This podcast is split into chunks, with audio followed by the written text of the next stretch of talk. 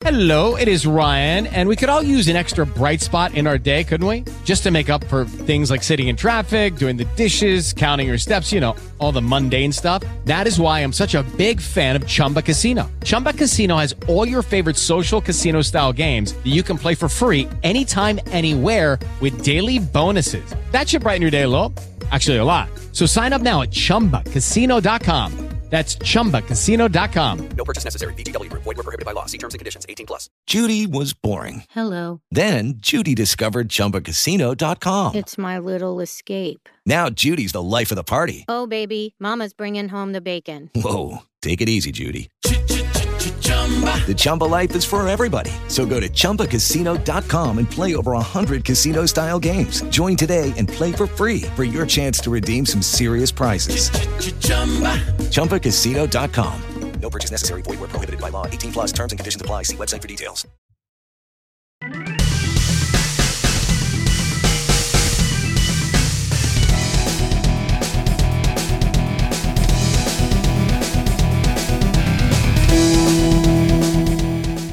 Welcome to another episode of Axel God, US Gamers official RPG podcast. I'm your host, Kat Bailey. Joining me, as always, is my lovely co-host, Nadia Oxford.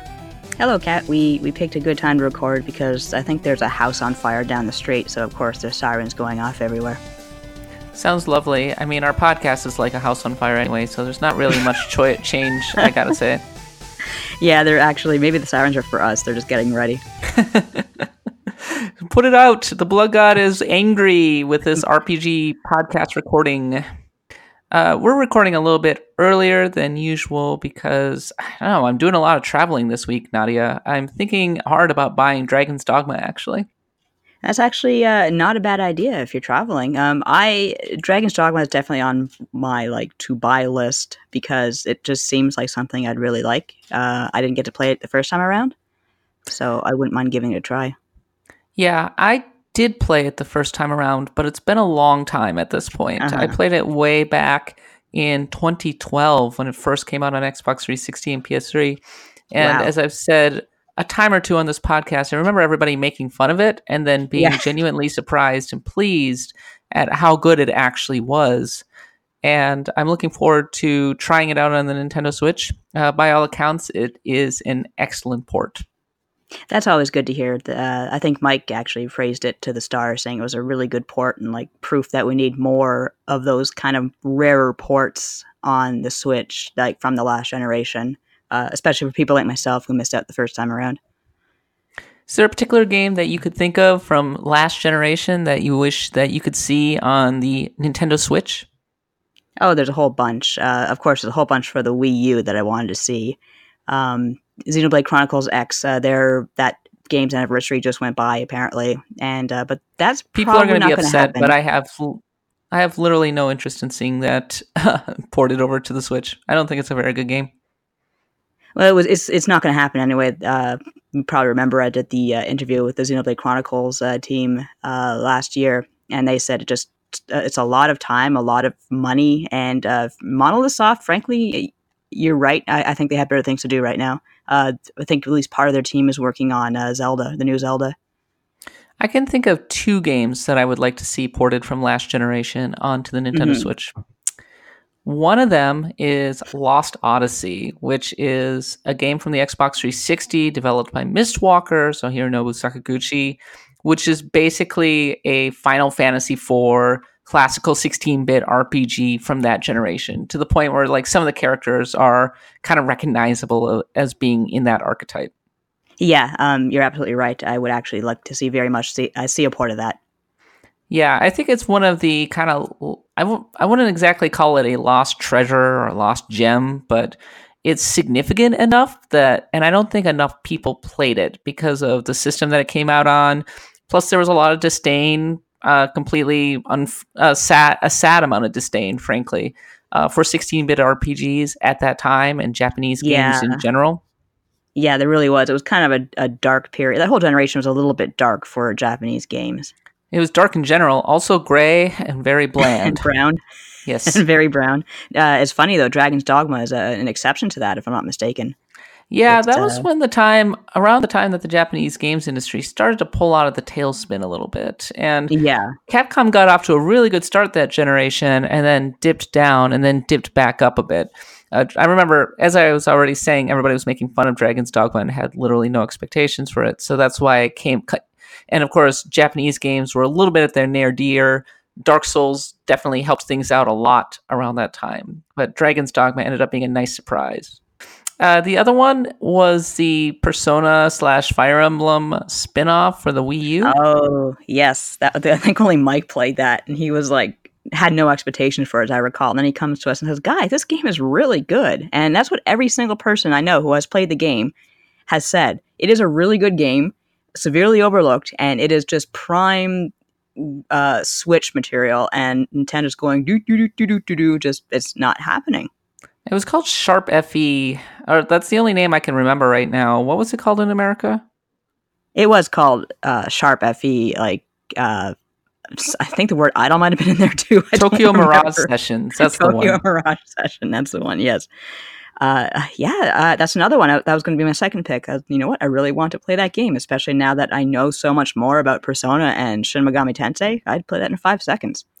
You know, we're doing a starting kicking off a new segment this week, Nadia. We're going to be talking about the individual legacies for every single console, pretty much. Uh, we're starting with the earliest ones, Coleco and Intellivision and Atari 2600.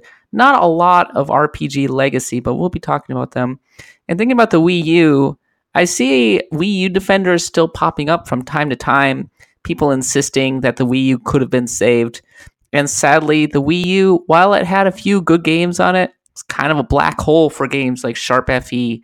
It just felt like they were doomed to die because the install base on that game was so low.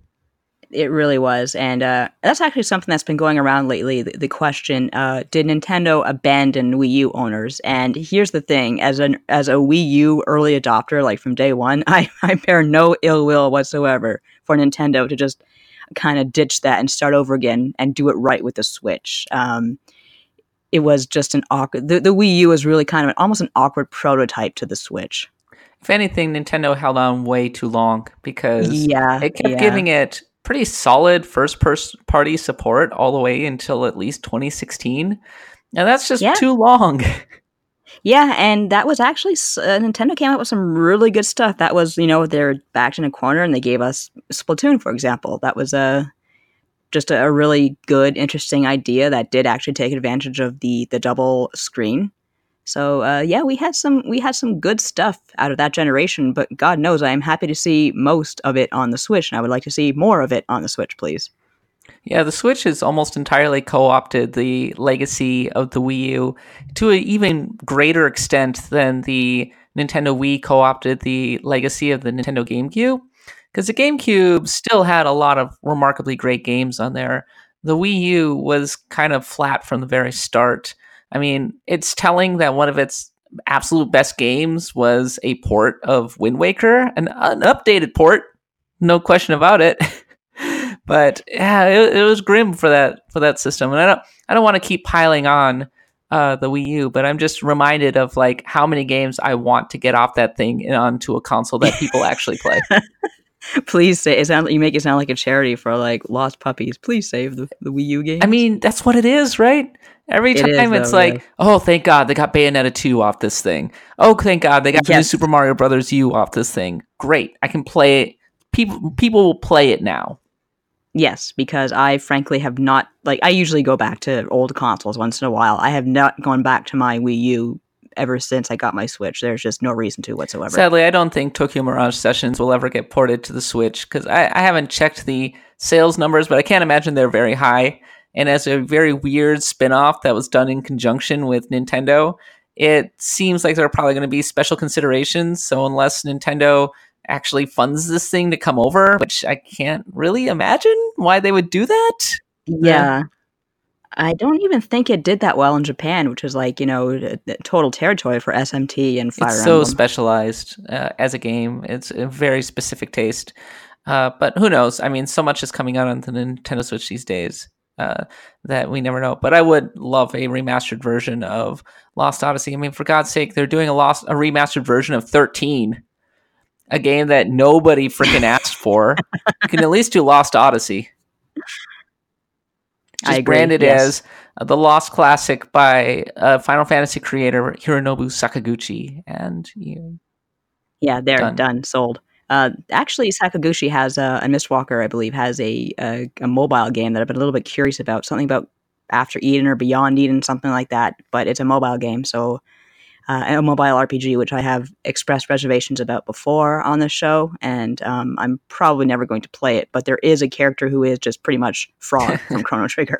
They didn't even they didn't even Isn't disguise it. Sakaguchi working on a console game as well? I seem to recall that he explicitly said that he was doing something in conjunction with CyberConnect 2. I think so. Um, he, he's probably got a few irons in the fire by now. Yeah, uh, I wouldn't be surprised if a lot of games were, that were planned for the 3DS uh, just straight up got canceled. Uh, Mhm. I've heard of at least a couple games that were slated to come out this year for the Nintendo 3DS that would have been of interest to RPG fans, um, but Mhm. were ultimately canceled, which is a super bummer. That is a bit of a bummer. Like, is it possible it might come out remastered for the Switch, whatever these games are? I mean, we would have to guess, but I imagine that anybody who wanted to do that would have to submit a big plan explaining why exactly it would be worth putting this thing out on the Nintendo Switch, a game that is already flooded with software. So I already mentioned that we're going to be going through the initial legacy of the Atari 2600, ColecoVision, Intellivision, and talking about the early days of RPGs in general as part of, of the kickoff for our new segment. Also talk a little bit about RPG news this week. We're recording extremely early. We're recording on a Monday, so we don't have as much RPG news uh, to go over as usual. So this episode will be a week over by the week old by the time you listen to it. But I, I apologize for that. But in the name of the Blood God, I need to get this episode out every single week, so I'm going to make it happen. But if you enjoy the podcast, I recommend that you subscribe to us on iTunes, Stitcher, wherever podcasts are sold. We're also on Spotify. If you enjoy our podcast, please leave a review and subscribe to our newsletter, which comes out every Wednesday, gets you all of the RPG headlines, and includes some thought from one of the two of us, usually Nadia, because Nadia is the better writer out of all the two of us. Ah, shucks, I wouldn't say that. Okay, so uh, the main piece of news that I'm seeing for RPG related here on Monday, and this one probably not surprising, Nadia, but I thought I would bring it up really quickly. Uh, Mhm. Pokemon Sword and Shield is explicitly being developed with an emphasis on portability. Uh, any thoughts Yes. on that?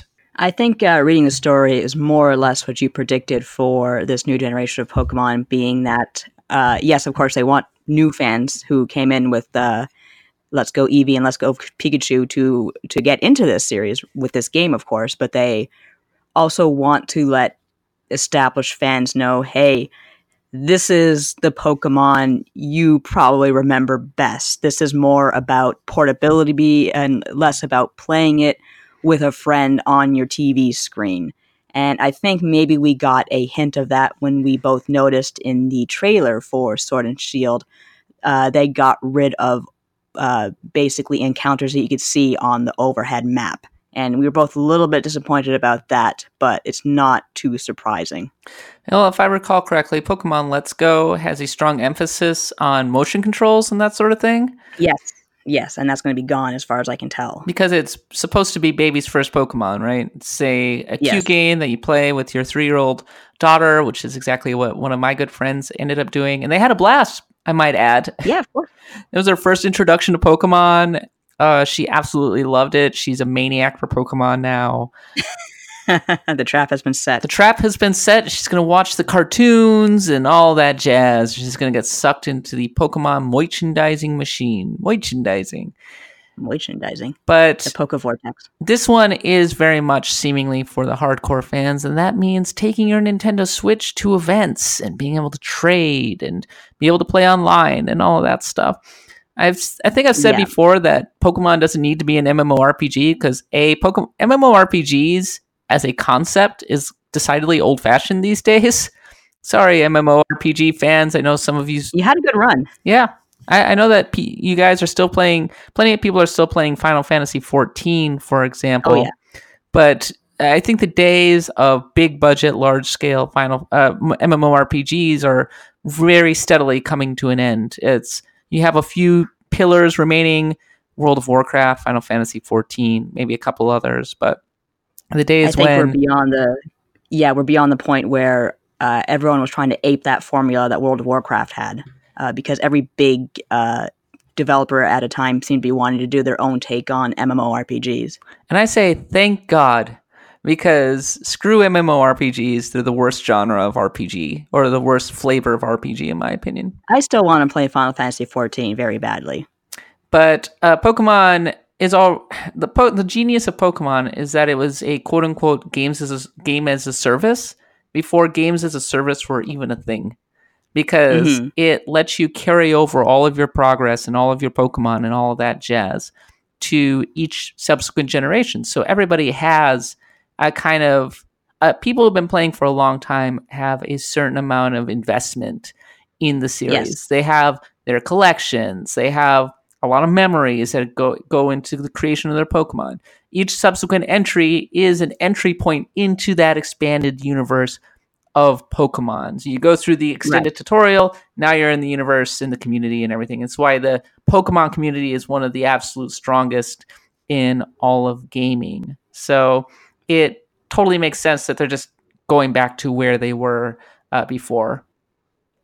Yeah, and I foresee that, uh, and probably you foresee as well, that uh, this this rumored Switch that's smaller and lighter and more portable is probably going to come out around the same time and sell 50 billion copies and units. Uh, yeah, and I think that that's one of the reasons that they said we're putting more emphasis on portability because the Switch Yes. Lite is built around portability. Yes, which is like a, a really really smart move. Putting that out at the same time as Pokemon uh, Sword and Shield, that's uh, instant seller. The end. Pokemon and Animal Crossing and Fire Emblem and Mario Maker 2. Yes, which are all uh, except for maybe Mario Maker 2, but yeah, those are all very good games that are very compatible with uh, portability. Will you get a Switch Lite when it comes out? I undecided. Um, I'm really, I really don't know what I'm going to do with the Switch because, of course, I love my Switch, but the Joy-Con issue is is a little bit out of control. Where I have the drift and I can't really fix it. Uh, I can temporarily fix it, but not no permanent fix yet. So I'm definitely overdue for a new Switch. But I'm I'm just kind of waiting to see what you know what Nintendo's going to show us because um, they're I'm hearing okay, we're going to get a totally new uh, model of the Switch that's more powerful, and I'm also hearing oh, we're going to get a basically the same model of the Switch, just more powerful. Uh, and of course, I'm hearing Switch Portable, which I might, you know what, that's actually a very appealing option as well because I play almost exclusively handheld. There's no way that I'll buy a smaller system with a smaller screen. I like, if anything, I want to go bigger. Bigger. That's understandable, especially since um, I don't travel a whole. I, I, I do travel quite a bit for work, but not like you know tons and tons and tons. I'm not like my I'm not like my brother who travels like one week out of every month. Uh, in which case, I would want to take my Switch everywhere.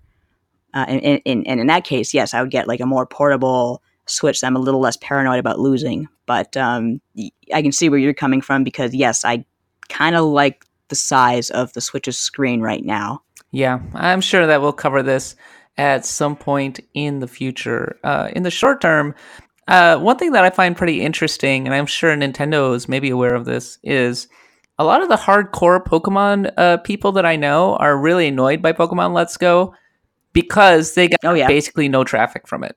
Basically, no uh, like no one's playing like playing it the the post game. It doesn't have it didn't have any legs, and it had a almost entirely different audience than the traditional Pokemon audience.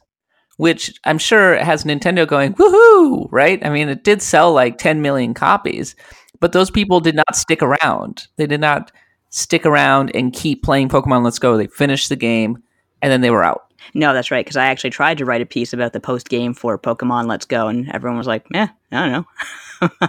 I'm not really. know, everybody was like, the Pokes game sucks. We're not playing the post game. What do you want from us?" It's like, oh, well, they're very nice about it, but- like, uh, yeah, no, it was very much a- a game. Like, I I loved it. I really had a good time with it. But it is very much the It kind of game. cute. It is very very cute. But you know, you chart you, you I basically beat the Arcanine Master, and like I get I got my title, and that was that was all for the post game for me. That was all I needed to do. Just gotta beat the Arcanine Master. Who And cares? It's, Yeah, it's all about you and the Arcanine. pretty much. The big fluffy puppy. He's very cute. Big fluffy. I can't wait to see him in the movie. Before we move on to our main segment, Nadia, I hear that you've started playing Trails of Cold Steel. Yes, I have. I haven't gotten too too far, uh, but I have started playing, and uh, yeah, it's a very. Uh, have you played it at all? Okay, round two.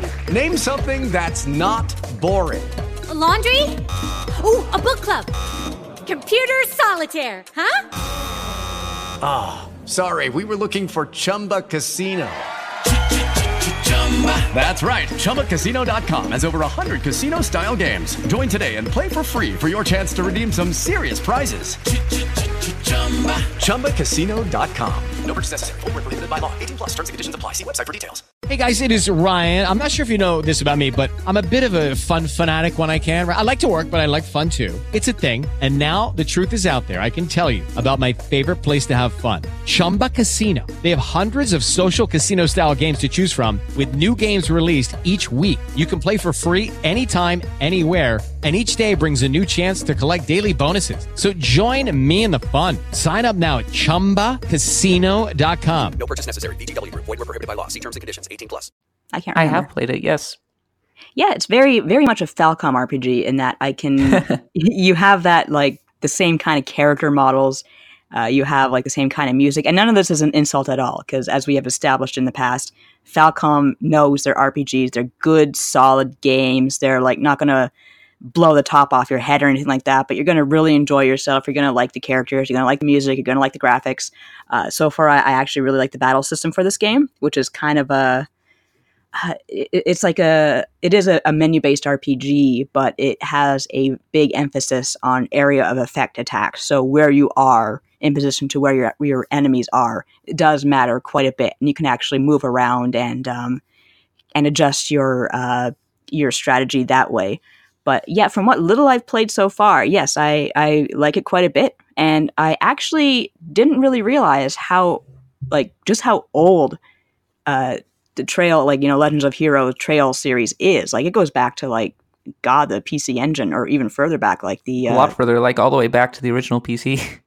yeah and uh you know what you gotta hand it to Falcom they've been at it for a very very long time they know what they're doing yeah, they sure do. They have such deep roots uh, in the RPG space that we could probably do an entire podcast just around them. Of course, that's like more Retronauts territory, but they do have an extremely rich RPG legacy for sure.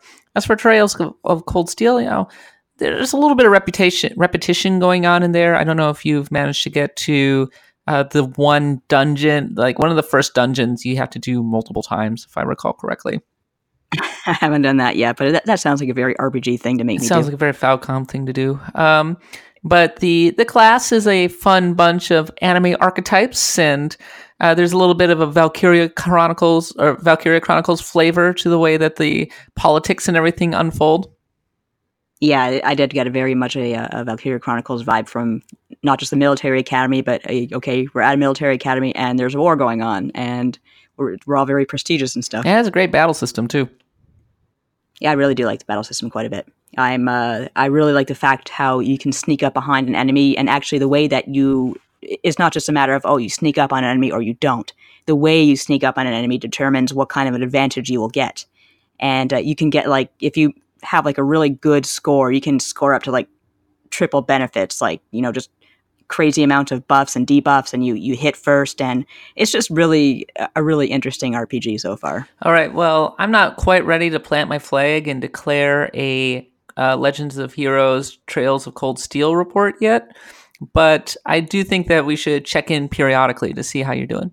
Oh yeah, definitely. And uh, just because I kind of been in the mood uh, because of uh, this game, I've gone back on the Switch to play a little bit of uh, Ys Eight again. Oh, really? How are you enjoying that one?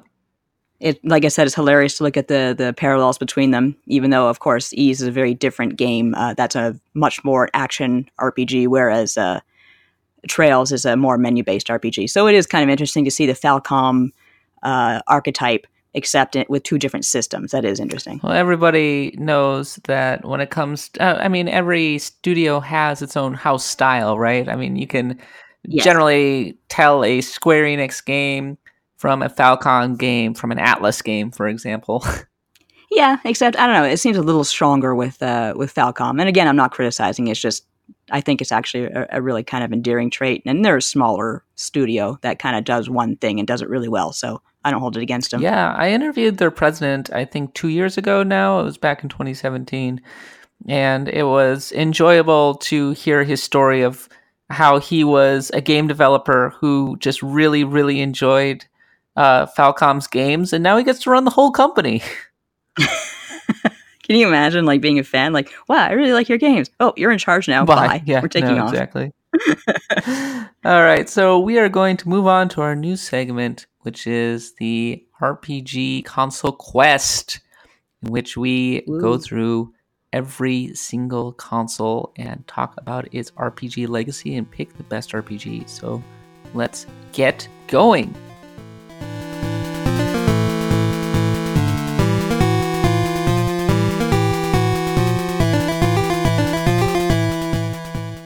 So my original impetus for creating this was that I wanted this to be the topic of episode 200 of Axe of the Blood God, Nadia, Yeah. if you'll recall correctly. Right. Yes, I And do. my idea was, okay, we'll pick the best RPG on every console. Sounds great, right? And then I took a step back and I was Uh-huh. like, man, that's a really big discussion. That's way too big for a single podcast. Yeah, and we're already pretty bad at like overestimating or underestimating how long certain topics will take. to Yeah, and I was like, I don't want to make this a five hour podcast, but I didn't want to give it short shrift. so I thought, well, what if we turn this into a segment? And here we are, Mhm. the RPG console quest, which is our quest to go through every single console from the Atari 2600 to the frickin' NES to the uh, to the Sega Genesis to the Sega Saturn, uh, all the way up to the PS4 and the Nintendo Switch and the Vita. Don't forget the Vita. no, can't forget the Vita. Vita, Vita means life. and this is a long term project, and uh, so this should Mhm. carry us for at least a little while longer and give us some give us enough content that maybe we can get up to episode 300 someday Someday. someday we're on episode 204 and i'm already so tired nadia so so very tired Well, we keep on plugging on. keep on plugging on. So, uh, so yeah, so we are starting with the Intellivision and the ColecoVision and the uh, Atari Twenty Six Hundred. And I'm curious, Nadia, what are your memories of these early early consoles? So uh, we're about the same age, We are. which is to say that we were a little young for the the first generation or second generation, I guess technically, of consoles, right? Because I mean, my first memory was of playing an NES, pretty much. Oh, I actually, um, I do remember them quite well because uh, I didn't have an Intellivision, but my neighbor did. But I never got to play it because she had it in the closet somewhere, and God only knows, you know, where the hookups were. But I did have a ColecoVision, and I did have uh, an Atari Twenty Six Hundred attachment for it. And the ColecoVision with Donkey Kong was my first game and my first console. That's right, because you could buy an attachment that would let you play Atari 2600 games on ColecoVision. You could. Uh, it was like a real wild west of uh, of rights back then. It, it- it's it's impossible to even think back now and think about how Activision was like formed because this this like kind of spunky gang of third party developers wanted to stick it to Atari and say, "Hey, you can't tell us not to develop for your system. We're going to do what we want." So it shouldn't be that weird because we have, I don't know, Blu ray players in which you can stick any kind of Blu ray into them, right? I mean, Yeah, no, you're right. Uh, just thinking in terms of what Nintendo did later when it came around, and like just the lockouts and the, licensing and everything like that. From from that angle, when I looked back on it as a kid, it's like, wow, things were a little bit wilder back then, weren't they?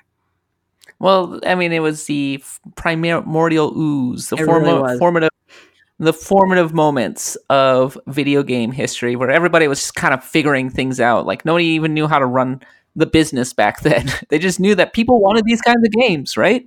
Well, for the most part, they were, we were also talking about a time when they would give us like uh, Purina Chase the Chuck Wagon, and uh, there was some sort of like Crest game, like Dental Attack or Plaque Attack. That was it, and the Kool Aid Man game, and and you had to pay for this. oh yeah, It's like yo Noid.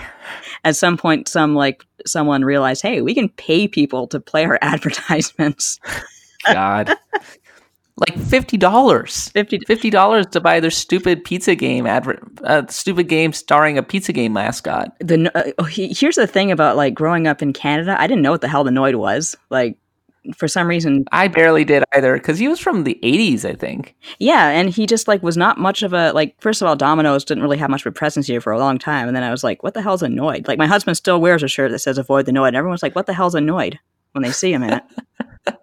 Or when Seven Up turned its damn spot into a mascot. cool spot. And Yeah, they made a video game about it. I think they made a video game out of him and probably Fido Dido.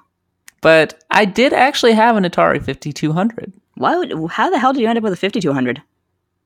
So my dad actually did play video games. Oh. Uh, he uh, was always kind of a tech nerd, and he got into IT at a very early age. And so I always had computers and things around the house. And my dad enjoyed going to arcades in the 70s and early 80s. And he bought an Atari 5200, which Wow. came around the time of the great video game collapse. And so we had an Atari 5200 just kind of floating around the house, gathering dust.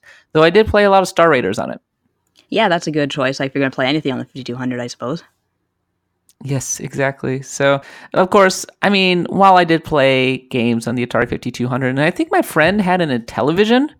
Uh, I could be just- wrong. It's one of those. The Intellivision was one of those systems where you always knew someone with it, but like you never had one yourself. Yeah. I, I didn't know the difference between them. I only knew NES at the time, but I had an Atari 5200. Uh-huh. But of course, ultimately, I was more of an NES kid, as were, you know, pretty much everybody our age. Yeah, I mean, me too. Like, even though I had a ColecoVision, which was actually a good system, and I had an, an Atari 60, uh, 2600, which wasn't, it, it was a thing. Um, it was like just, it, it wasn't until the NES I realized, wow, this is what video games can, this is what video games can be. I really wasn't that into the like sort of arcade, uh, cheap looking arcade clones that the 2600 was capable of. I can appreciate now. So I did not appreciate this back then. Mhm. Uh, I remember everybody was like, wow. When I first saw an NES, I couldn't believe how good the graphics were on that thing. And Yes. at the time, I was like, what are you even talking about? The NES looks so dated because I was thinking in terms of arcades, right? Right.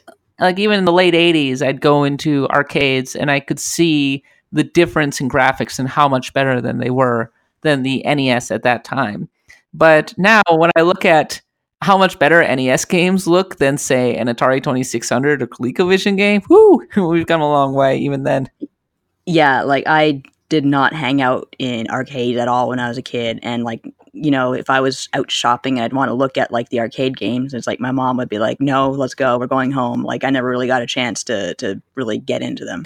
Yeah, I just remember that. So I was watching a lot of videos today for old Atari 2600 games, uh-huh. and I was thinking about them in comparison to the original Super Mario Brothers, and even Super Mario Brothers, which today, by today's standards, is so primitive. Like that game uh-huh. looks amazing compared to what you could have gotten on the Atari 2600. Oh yeah, I, I mean the best looking and probably the best Atari Twenty Six Hundred game period I could recommend is Solaris, which came out like quite late in the Atari Twenty Six Hundred's life, and even that is looks like nothing compared to Super Mario Brothers. Okay, so let's talk about the earliest days of consoles. So uh, you might be surprised to hear this, Nadia. There weren't too many RPGs because most of the focus was on shoot 'em up sports games, other very simple concepts. Yeah. I mean, the very idea of RPG was kind of invented in 1974 was Dungeons and Dragons and yeah, like it had its roots in wargaming and that kind of thing. Mhm. Uh, but the notion of using stat calculation to decide your actions was an extremely new notion by by the standards of the late 70s, unless you Yeah. were heavily into wargaming. So, I mean, to put that onto extremely primitive consoles, which weren't even really capable of stat calculation, maybe a bridge too far. It, it didn't happen very often at all. No, exactly. And I mean, if you want to like talk about how limited systems were back then, just consider that we didn't get our first football game that supported 11 players on the field until Madden in 1989. And even then, that was considered a big leap. Like Madden was like, I won't make a video game. I won't make a football simulator unless it has all 11 people on the field. And EA was like, well, we'll give it our best shot. And then they put them on the field, and the game ran like crap. in 1989. Was this for the? Did they try this on the Genesis? uh, no, this was on the original PC. Oh wow! Yeah, yeah. So it didn't come out on console until like 1992. So, so try to imagine. So now imagine go back a, a solid decade or so, and imagine trying to comp, uh, calculate complex statistics and that kind of thing on a very simple console like the Atari 2600, which is really kind of only good for something like Pong or you know, Pitfall, River Raid, that sort of thing. Yeah, um, it was actually uh, like you're usually talking about single screen games, maybe some simple scrolling like you have with Pitfall. Uh, River Raid's a little bit interesting because that actually uses a an algorithm that has randomly generated levels, and that was actually quite an accomplishment for the Atari 2600 back in the day. Yes, one of the earliest pioneers for women in the video games industry. Yes, indeed. She was on the uh, I think the Video Game Awards ceremony at one point. The video game. yes, I think she got a lifetime achievement award. she did. Yes, and I was really happy to see her get that. It's pretty rad. Um, so you might be surprised, Nadia, to learn that there's heavy crossover between D and D players, Tolkien fans, and gamers. Yeah, that is like the least surprising thing anyone has said to me this year so far.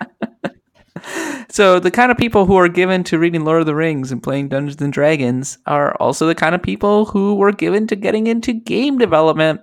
And perhaps you wouldn't be surprised to learn that people were very keen to translate the experience that they were having in Dungeons and Dragons and the Mhm. stories that they were creating and telling in those early games onto uh, into the video game space. So we've been talking we've talked about this on past episodes, especially with roguelites. You saw early RPGs starting to pop up on universal university mainframes. Games Mhm. like uh, based on Colossal Cave Adventure were being adapted onto these different platforms.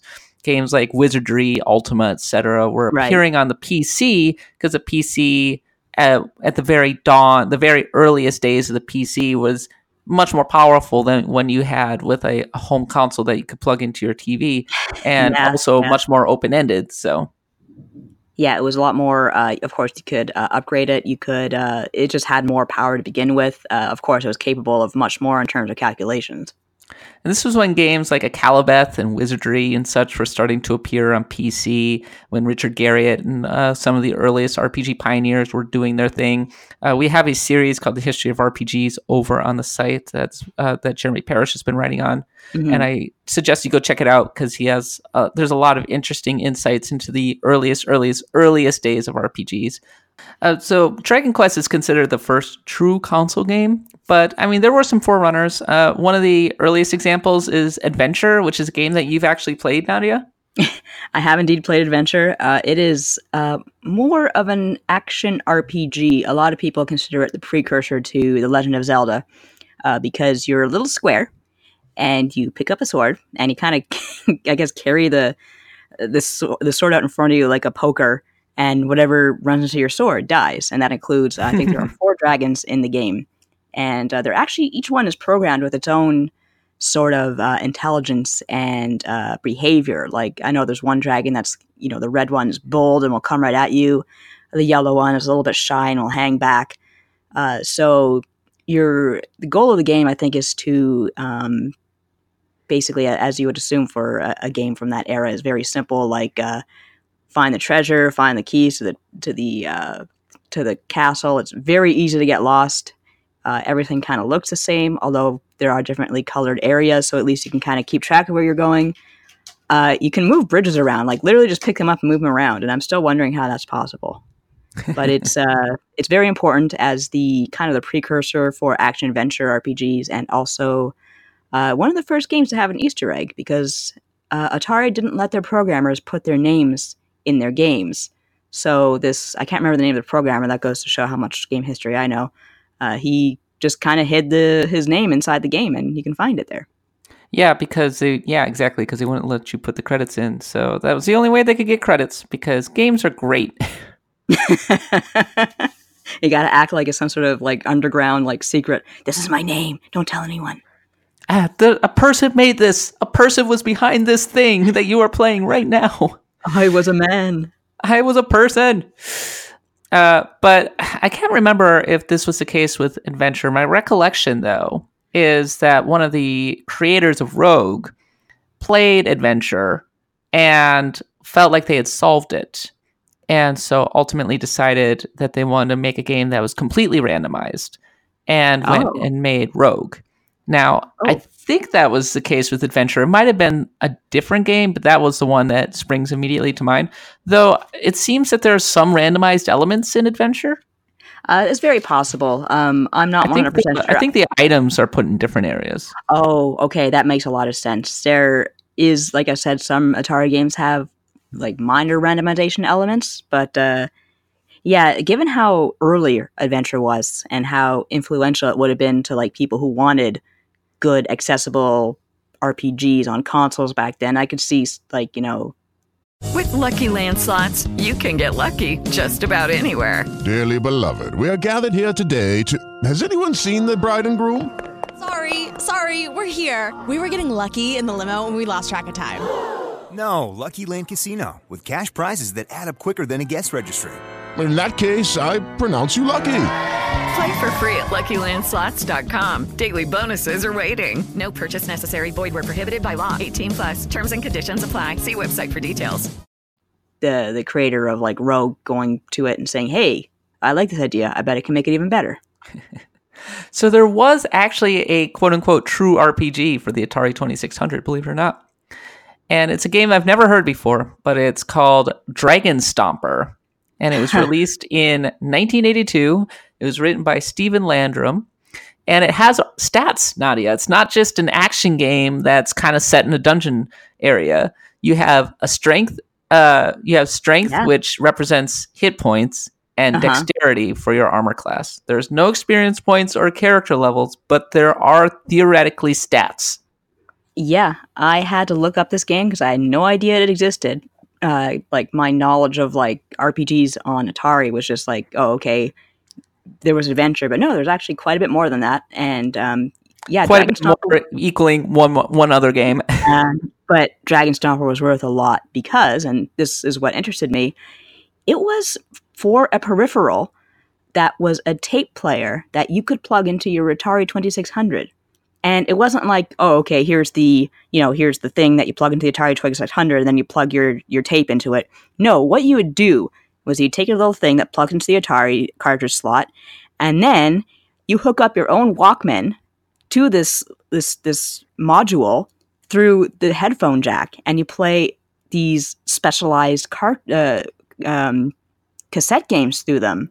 And one of those games, there's only like 15 of them, but one of them was Dragon Stomper. And as you said, it was actually a really big game for the Atari because um, I think Atari games generally you're looking at 128 bytes of memory, and a cassette game for this peripheral could be like up to like 6K.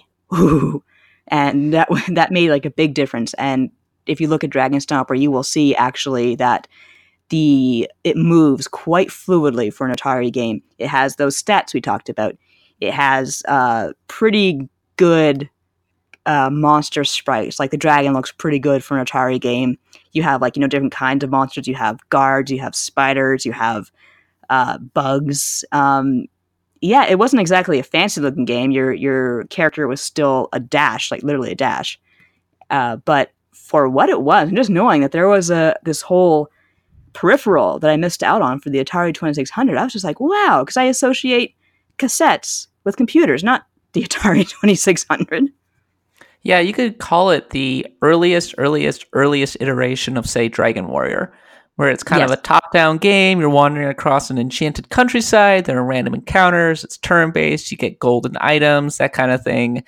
Uh, yeah, it mostly looks like a series of blobs on a screen. It does a bit, yeah. And when you're attacked, it says, "Oh no, a spider!" oh no, a maniac! Exclamation! Exclamation! Exclamation! But there's a village and there are shops like the trade Yeah. shop, the magic shop, the hospital. Uh, you can hire warriors to help you fight a dragon. Uh, and then there's the dragon's cave. Yeah, it has like traps and like you know arrows, the arrow traps and pits and stuff. And by, and relatively speaking, the dragon is really big. I mean, I mean, granted, you're just a dash, but it's a big dragon. It's a big dragon, and it looks like a dragon. Uh, Adventures dragons are kind of infamous for being looking like ducks. you know what plays once you win? Oh, I think I heard that. It- Was that Britannia? I heard. No, Dun, dun, Rule, dun, dun, Britan- Rule Britannia, yeah. yeah, they kind of use some uh, like public domain there. Well, it sounds like a very complicated game for its time. Uh, for a game that came out in 1982 on Atari 2016, It really 2600. does. Uh, Yeah. It really it strikes me as a game that's a lot more suited for the like what you'd see on the PC. I remember when I was in high school and I started to learn very basic programming, like, literally basic. And w- my first thought was, I want to make a game. And I Uh-huh. want to make a really complicated text adventure Of course you do. Yeah. where your where your decisions matter. I think everybody just wants to push the limits of whatever medium they happen to have access to. Uh-huh. And we're now finally getting to a point where the medium is so big that it's actually kind of hard to push against the boundaries of it. But Mhm. when everything was so limited in 1982, it's not surprising to me that there was some enterprising programmer out there who was like, no, I'm going to try and translate a very full Dungeons and Dragons experience onto an extremely simple console like the Atari 2600, a system that has virtually no memory whatsoever. Yeah. And uh, he had, or whoever did it had to use that peripheral for it, but still shows the ambition was certainly there. So getting back really quickly to this uh, to the cassette thing, I gotta say that having a Walkman plug into this thing is the most 80s thing I've ever heard, and it's called the Starpath Supercharger. I like That's it. completely love that. Yeah, that's amazing. Uh, just, uh, gosh, just like I actually had a Walkman in the 80s, and that was a, a really big deal purchase back then. But so I just love seeing it like come into play in, in this way, like just that weird melding of, of music and data. I, I it reminds me of the Nintendo disk drive back when Nintendo Yes. was still extremely self conscious about the fact that they were creating a gasp, oh no, console. And so they were like, no, no, actually, it's a PC that you plug into your TV. See, there's Yeah, a here's the keyboard and a disk drive and a key and something to play music on. No, it's And you, can, you can even, learn like, basic. you can plug it into a modem and have download your stocks onto it. It's not a video game console. Psh. Well, it's just like it's funny because they had the that uh, hesitation in the in the in the U.S. market, of course, but they I guess they also had it in the Japanese market because yes, the, the Famicom seemed family computer. It was much more computer like than it was like just a simple child's toy because you could learn basic on it. You could check uh, not just your stocks but hor- horse race uh, scores, whatever you, whatever they call horse race scores. I don't know. There was also a game for the Atari 2600 called Crypt of Chaos, and this game is extremely obscure, but it is a first person game that actually looks a fair amount like Wizardry. And Yeah, I'm not entirely sure what it's all about. Uh, I was able to find its instruction manuals and everything, but it sounds a little like a, a roguelike. Your objective, uh, according to the instruction manual, your objective is to descend as far into the crypts as possible, stealing every treasure and killing every monster you can get your hands on. You must try to keep your kit count high enough to escape the crypts alive. And there are a series of complicated ma- mazes. In order not to be discouraged, please read the instruction manual carefully and draw maps of the crypts as you reach and travel them. yeah, that sounds like the '80s. All right, I like how they decide your class for you. You're a thief. Uh, what if I want to be a warrior? Thief. You're a Tomb Raider. You're a Tomb Raider. You're more of a Tomb Raider than uh, Lara Croft, apparently. Oh, sorry. Yeah. Crypt. Crypt Raider. Crypt Raider. Uh, uh, the, box, the back of the box is so wonderfully early 80s Dungeons and Dragons. For centuries, the legend of the Crypts of Chaos has been cloaked in mystery. It is said that the crypts are guarded by gruesome and deadly creatures. Although many have entered the creepy crypts in search of ancient treasure, none have ever returned. And then there's a, uh, a, pe- a screenshot that actually looks really good for an Atari 2600 game of a maze and what looks like a little skull. Oh, Beware the Skull. Uh, that that is actually quite uh, bold because with Atari 2600 games, if you did get screenshots, they were kind of embellished. Mhm. You know, a little bit touched up, just a little bit to make them look a little more impressive than they actually were. It's a 20 uh, it's a 20th Century Fox game, by the way. Oh, is it really? Yep. And the games that the games that you fight or the enemies that you fight are troll, frog, snake, skull, blob, eye, wizard, and dragon. And they all look Wow, they- vaguely like what they're supposed to.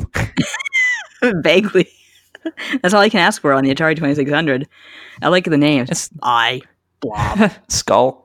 Some of the monsters are harder to slay than others and require several attacks from your weapons, and the color indicates its strength. So it begins with green and then continues with violet, bronze, light blue, red, dark blue, lavender, and gold, which I think they're just making stuff up.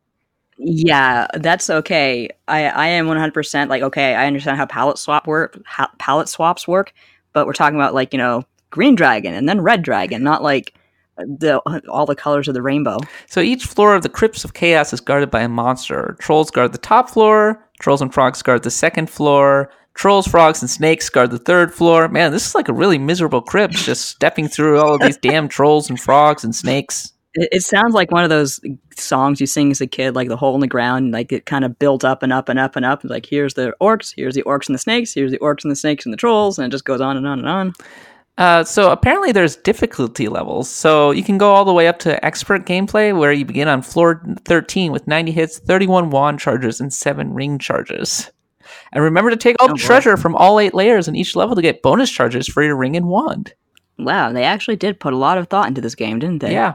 I have never heard of this game, and I'm sure this is literally the first time in God knows how many years that anybody's actually talked about this thing.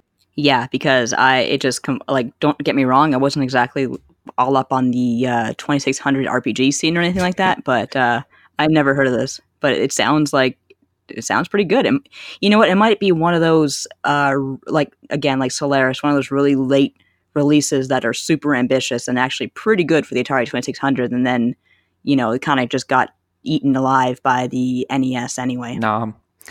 So competing consoles, there's ColecoVision and the Intellivision. So on the Intellivision, we had actual Dungeons and Dragons games, which I don't think were actually uh, authorized by D and D. I think this was a period where people were just Oh, taking yeah. names because there was at least one D and D game that was never released because D and D actually pushed back against it.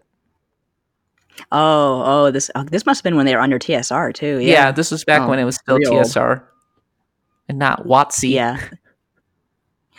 and then someone someone re- remembered what copyright is, and that was the end of that. So the first one was Dungeons and Dragons. It was just, I think it was just called Advanced Dungeons and Dragons. Um, and this one was basically a top-down game. You start with a map of a, Mhm. a vaguely fantasy-looking map, and then you are continuing through each uh, particular area. You're trying to get to an end goal, and you are when you go into a dungeon, you are basically a little blob with a club walking through uh, Biggest one uh, ever. uh, an ill-defined hallway, and then sometimes a monster will pop up and start chasing you. Did not it did not look very fun. I'm not gonna lie, but a lot of no, I, I, yeah, I checked it out myself too, and it was like, yeah, this is certainly something I probably wouldn't have. Played. but I guess it's just because it has the name Advanced Dungeons and Dragons. It seems to have had at least some of something of a legacy. that makes sense. I could see it being one of those games where people think they're actually paying for a Dungeons and Dragons game and not this necessarily was uh, this was the very much the heyday of Advanced Dungeons and Dragons. I might ma- add because D and D came out in 1974. Mm-hmm. AD&D, I believe, came out in 1979 or thereabouts.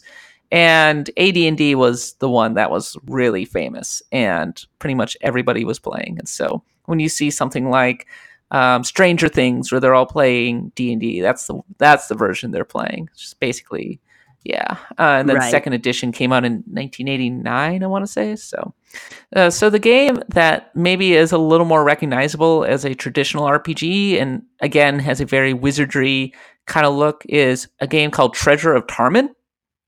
And I gotta say, if nothing else, it has a, a- some great box art. Oh, I'm I'm blanking what the box art looks like. I don't think I got to look that up. It looks like your classical AD&D book cover. Ah. So you have a Grim Reaper at the top. You have a guy fighting a giant scorpion uh, to the right. nice. You have a castle with somebody kind of starting to enter it on the left.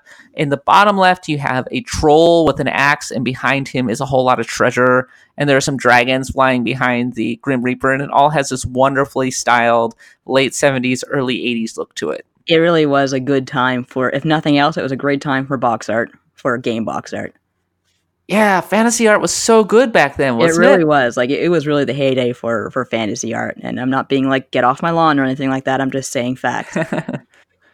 It's like uh, late '80s manga, right? Yeah. Uh, I just I live for that style because I think I've mentioned uh, I'm contractually obligated to mention every episode that I'm playing Super Robot Wars. One of the one of the series in that game is a game a series called Aura Battler Dunbine.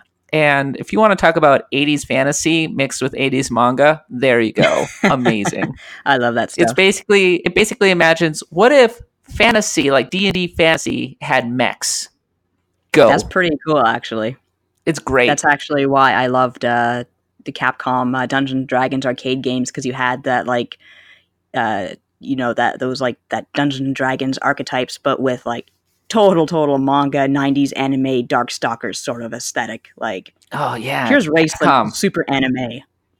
It was amazing. Yes, totally.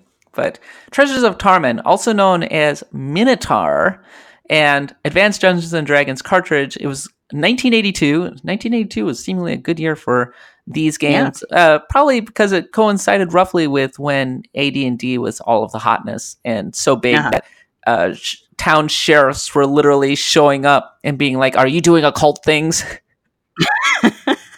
I'm so glad I lived in a big city. Didn't really have that nonsense. Uh, but yeah, Treasure of Tarmin was one of the very first RPGs that would have been recognizable by modern games for a console. Because as we already mentioned, it's the same year as Dragon Stomper.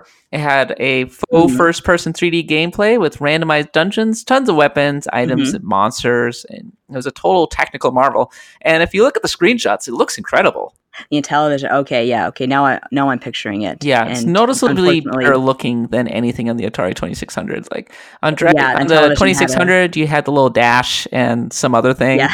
This one has 3D looking mazes with like a skeleton that looks like a skeleton. It's really cool, actually. Yes. Yes, yeah. And actually, if I'm not mistaken, doesn't the hero actually look kind of like someone clutching a sword Yes. and not like a dash? Not just a dash, no. But you're ultimately fighting, get you guessed it, a minotaur because minotaurs live in, you guessed it, labyrinths. They, they they tend to hang out there. What what is it with old style RPGs, like the very first RPGs? What is it with them in labyrinths and mazes? I guess they were so easy to program, um, and it's really a good way to get people to. Uh, obviously, if you can't have a lot of content in your games because you have like you know 120 bytes to work with, just have them run a maze like a rat. That'll take up their time. I suppose because I think the whole point initially was okay, you are a series of adventurers and you are going to fight monsters. And where do monsters live? They live in caves. And what are they Mhm. guarding? Treasure. And so if you're playing a video game, you don't want to just walk into a cave, fight one monster, and take a treasure. So it only makes sense that the cave be uh, fairly complex and full of lots of different enemies that you can fight on the way to the big boss monster. And so that's how you end up with a fairly straightforward dungeon. And Yeah, pretty much. and it's a very simple and easy gameplay concept to implement to be like okay well the further down you go the monsters get more and more dangerous etc Uh huh. yeah Yeah, and even uh, the more advanced uh, RPGs, like we saw with Dragon Quest, uh, a little few years later, we we were still wandering around in a lot of mazes in the dark, even though you had the overworld to explore. yeah go check out our rpg podcast it's like episode 100 something about uh, dungeons and where we talk about dungeons and the history of dungeons. Uh, it's fairly enjoyable, but I, I think that so much of it goes back to the Mines of Moria, which is the prototypical dungeon, as it were, being appearing in Lord Lord of the Rings. And that's uh, has the quote unquote boss that has the Balrog, doesn't it? Yes, no, exactly. And so, surprise, surprise, uh, the Balrog got just loaded, uh, lifted whole cloth and turned into one of the most famous uh, uh, roguelikes. So, yeah, uh, Treasure of Tarmin was, uh, I'd say Treasure of Tarmin might have been the best RPG you were going to probably get in that era. It was a big, complex, kind of gorgeously looking game with randomly generated levels, randomly generated loot, and lots of different types of enemies. And if you weren't just down with playing Pong all day long, uh, or playing, you know, Pitfall, well, this was kind of the game to play, right? Yeah, uh, even as a kid, I kind of appreciated more complicated games on my simpler systems. And, you know, even though I didn't have an Atari, uh, sorry, I didn't have an Intellivision, uh, that does kind of strike me as the kind of game where I would be totally lost. I'd get totally destroyed every time I took a step, but I'd keep on trying because I just liked mazes and I liked monsters and stuff like that when I was a kid.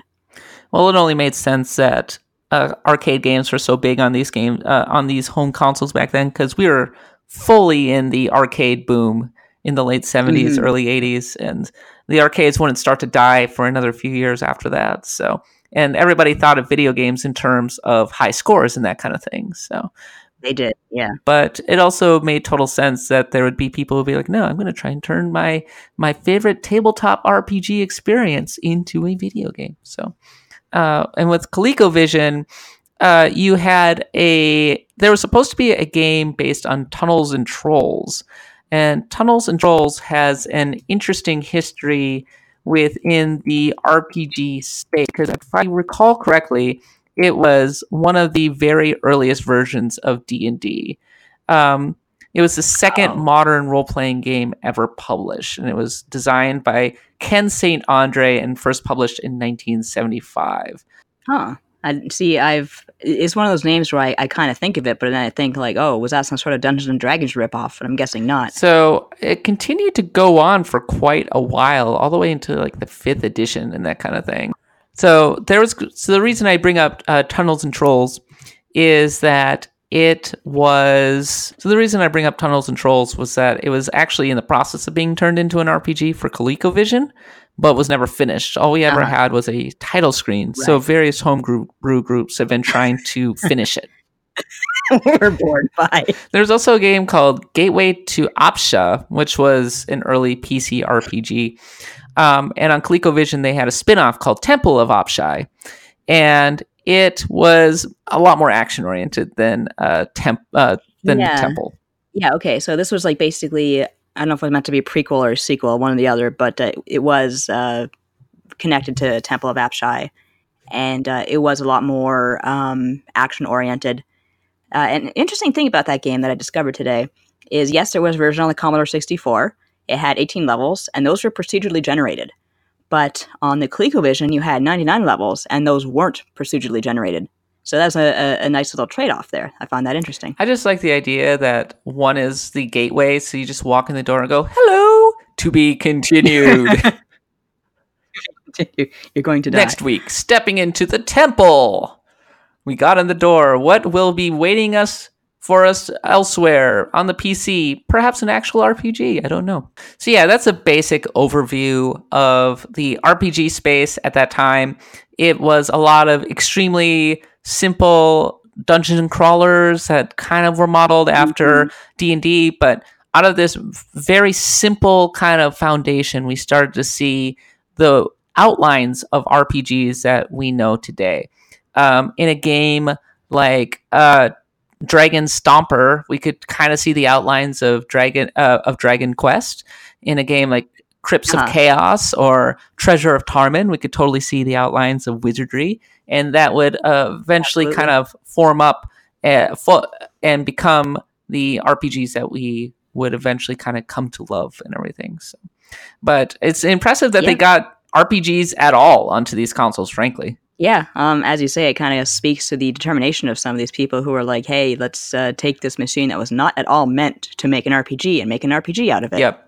So normally at this time we would pick one of the best RPGs or the best RPG on those particular consoles. I don't know that we can really because I mean none of them is what we would call best. I mean they're old. Yeah, They were pioneering. They're kind of old.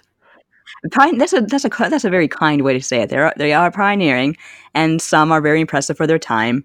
Uh, but they, none of them are going to make the top twenty-five list of our RPGs anytime the soon. sacred 25 RPG list.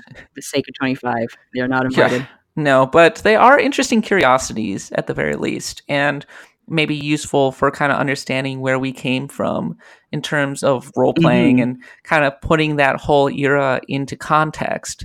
Um, in the meantime, though, there are people who are continuing to make RPGs for uh, old consoles. In particular, Team Pixelboy has a whole bunch of party-based RPGs for ColecoVision, including Black Onyx, which is an actual party-based dungeon crawler, as well as Stone of Wisdom, Yeah. which is a top-down Zelda-like dungeon crawler. And I think you said you actually knew Team Pixel Boy. I, I I believe I am 99% sure I knew the titular Pixel Boy. The Um, titular we're talking Pixel about Boy. like titular Pixel Boy. They're talking about. I used to be part of a Mega Man chat group in 1995 on IRC. I was a total nerd, and I I was friends with him. I talked to him all the time, and uh, I haven't talked to him in many years. So if if you're listening, Pixel Boy, hi. I don't know if you remember Red Draco, but hope you're doing well. Uh, clearly, you are. you're, you're heading your own uh, homebrew, and they're doing uh, a whole bunch of really cool stuff for the ColecoVision. I think it's really neat that there are people who love these particular consoles so much that they want to make these kinds of games. And I gotta say that games like Black Onyx look really remarkably good, actually. It's actually it's funny. This whole week, I'm discovering the the the length that people are going to for to make old software and old games for uh sorry to make software and games for really old platforms. Like uh, not that long ago, I reported about that port for Super Mario Brothers on the Commodore 64, which doesn't sound like much, but uh, for what the Commodore 64 is capable of, is actually a really really impressive port and a really incredible feat of engineering. What he did there. And of course, Nintendo just, you know, kind of said, forget that. But uh, yeah, people are, they still put a lot of effort and love into the these games for these old systems. And I appreciate that. Yeah, I think that it gets back to what I was talking about earlier, where you can still push the boundaries of our of video games today, but it costs an outstand outrageous amount of money, and so It you get does. into much more high concept kind of stuff. But yes, if you're a programmer and you want a serious challenge, then what better than to try and translate a fairly modern experience onto one of these ancient systems like the Commodore 64? Oh, absolutely. Uh, those are some those are some really good limitations to work by. It's kind of like uh, when I go back and write something for a magazine format, and you have to say, okay, here's your, you have 500 words to tell me why I should buy this game. That's a that's a big challenge for someone like myself who's been writing so long in in the web format. But I really kind of enjoy that challenge. I like being told, okay, you have to cut yourself down, and you still have to be, you still have to deliver something good. So that was part one of our RPG console quest, in which we try and go through the legacies of every single console to date. And no, we're not doing the Magnavox Odyssey for the love of God. or the Vectrex, sorry. I don't think there are any RPGs on those. I'm not sure. I don't think so. Let's talk about the RPG qualities of the Pong machines that got sold in the 70s. But yeah, those were like there were a lot of those. Sure were. But yeah, no, so that was the very earliest days of RPGs on consoles. Next week, we're going to get into the Nintendo Entertainment System, which maybe has a little stronger of an RPG legacy. Just a little bit, yeah. Just a tiny bit. And we'll, we'll see which ones we continue to go through over time. Uh, I don't know that we're going to devote an entire episode, say, to the Atari Jaguar or some of these older other systems that have relatively limited libraries to begin with, let alone having Yeah. actual RPGs. But I think the the consoles we talked about today probably had a better RPG history than the Jaguar. I, I'm not actually sure. Well, we might be able to combine, say, the 32X and the Lynx and the Jaguar because they were all kind of at the same time, right? Sad episode. Yeah, the saddest of sad ep- episodes. But uh, so yeah, we got to do a little more research on that front. But in the meantime, I hope you liked the first segment. If you have any comments or you want to highlight any other RPGs we might have missed from this particularly interesting era, do me a favor and drop me a line at kat.bailey at usgamer.net or send me a DM. No, we're not going to do PC right out of the gate because PC is very much its own animal. Uh, the lines are a little blurrier, and I sort of feel like you can't do one episode on PC, right? You really can't. It's a big, big animal. I sort of feel like if you're going to do PC, you got to go by decade, right? So Yeah. you start at the 70s and then you continue like 80s, 90s, 2000s. Like those are each defined periods of PC Mm-hmm. development. And frankly, I think that's an entirely different series. I think so. Yeah, that would be a, that would be a very, very involved series, frankly. But I think the history of console RPGs is very interesting on its own. So we're gonna. I think so, Yeah, it's gonna be a lot of fun. So all right, so let's continue on to the mailbag.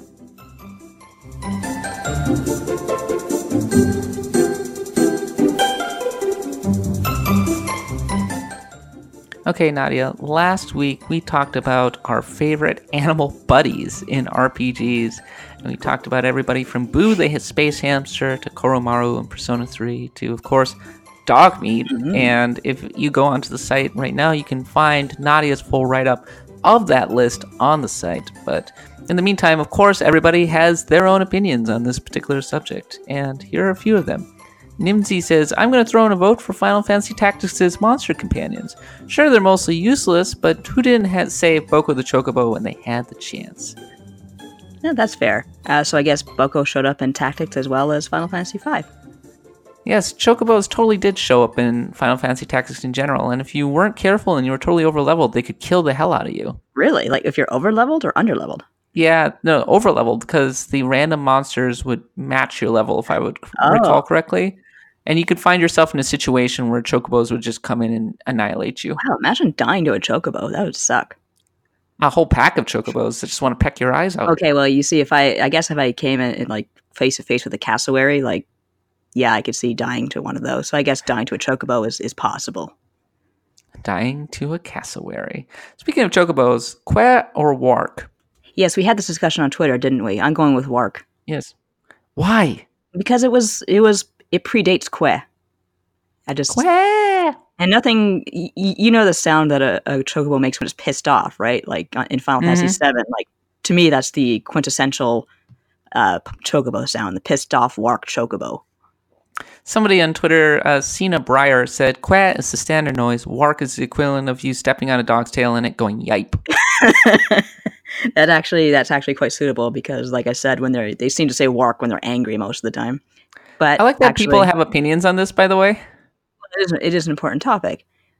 Although when you go to the chocobo farm for the first time in final fantasy VII, and you know you say you talk to chocobo and it says wark and if you answer wark uh, in the correct form it'll dance they'll all dance for you which is really cute. Really cute. You get the you get the summon materia for that.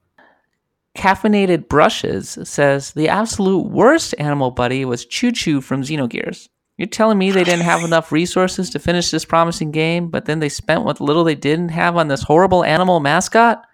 But at least Choo Choo gets what's coming to her late in the game. Just look it up on Tutu, uh, YouTube. And I don't know if Cait Sith counts, but I will never forgive him for count- kidnapping Marlene, that bastard.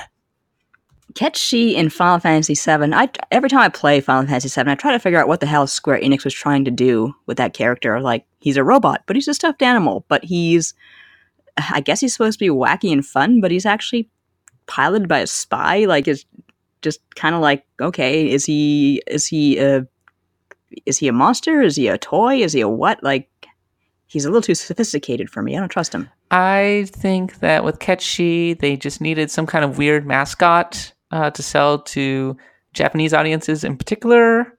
And so that's why you got Cait Sith. Oh yeah, Red Thirteen. If you want to like sell a mascot. Yeah, I guess. But as for Choo Choo, um, of course, Choo Choo gets crucified.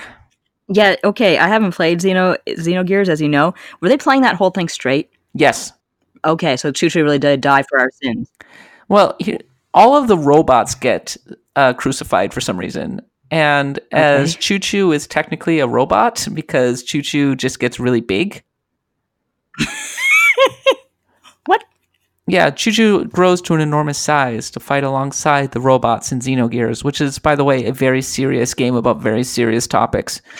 I, I heard all about this about how like Japanese audiences are much more serious and much more refined in terms of their philosophies than Westerners. But please go ahead. But at a certain point, all the robots get crucified for some reason. I don't remember why. And Choo Choo ends up getting uh, ends up being one of them.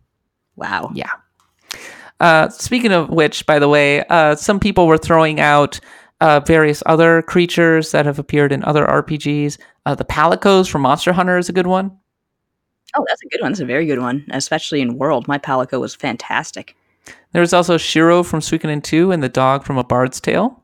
I did mention Shiro. She was great. And a lot of people mentioned Nall from the Lunar Games, which is this adorable little creature that kind of follows you around. Um, I don't know too much about this thing, but it does look pretty cute in the pictures I've seen. I think Nall is the Lunar is one of those series I'd really love to have Silver Star Story on some sort of uh, system that's uh, not just physical medium. But uh, I think, is actually a dragon. Yes, a small small like a dragon, cat. Small adorable dragon. Looks like a kitty cat. Yeah, put it on Switch. Yeah, there you go. I'll play it. Just put it all on Switch. I don't care. That's what I wanted. Put everything on Switch. Declaration of Independence is on Switch now. Ardea Abe says, I'd like to make an honor- honorable mention for Secret of Evermore Dog. He's the only other companion in your party, so Dog is with you the whole game. While the boy is constantly a fish out of water, the dog adapts. The dog is a hulking wolf in prehistoria, a sleek, well proportioned greyhound in Antiqua, a fancy pink poodle in Gothica, and a robot dog in Omnitopia. The dog is a great companion and is thoroughly a doggo. The dog starts your adventure by chasing a cat and chewing on some suspicious cables. The dog sniffs out useful alchemy ingredients for you. There are even some solo sections where you get to play as the dog during their misadventures.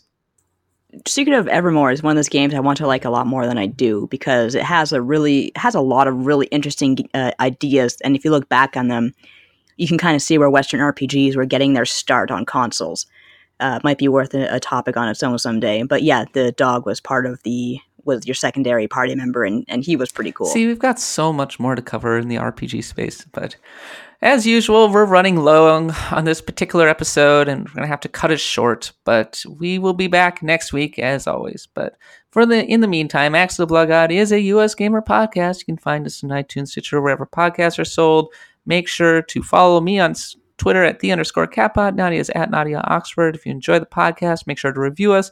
And if you have something to share with us, like a comment or a note, uh, we may read it on the episode and talk about it and give you a little bit of a shout out. But we will be back next week to continue our quest through console RPGs, or maybe not. Maybe something will come up, but seems like we have a little bit of time before the next big RPG comes out. So this ought to fill in the Mhm. space. We got like t- at least twenty parts to go. I haven't counted the number of RP uh, number of consoles there are out there, but there's actually a lot. So I'm looking forward to it. Looking forward to the Wonder Swan episode, Nadia. Yeah, that's going to be an interesting one. I know a lot of it ended up on the GBA eventually, but some of An it didn't. excuse to talk about Super Robot Wars and Gundam Seed. but Oh, I was thinking like Final Fantasy uh, four, but okay. Look forward to that in like I don't know October or something. But in the meantime, I've been Kat Bailey and for naughty myself. Thanks for listening, and until next time, happy adventuring.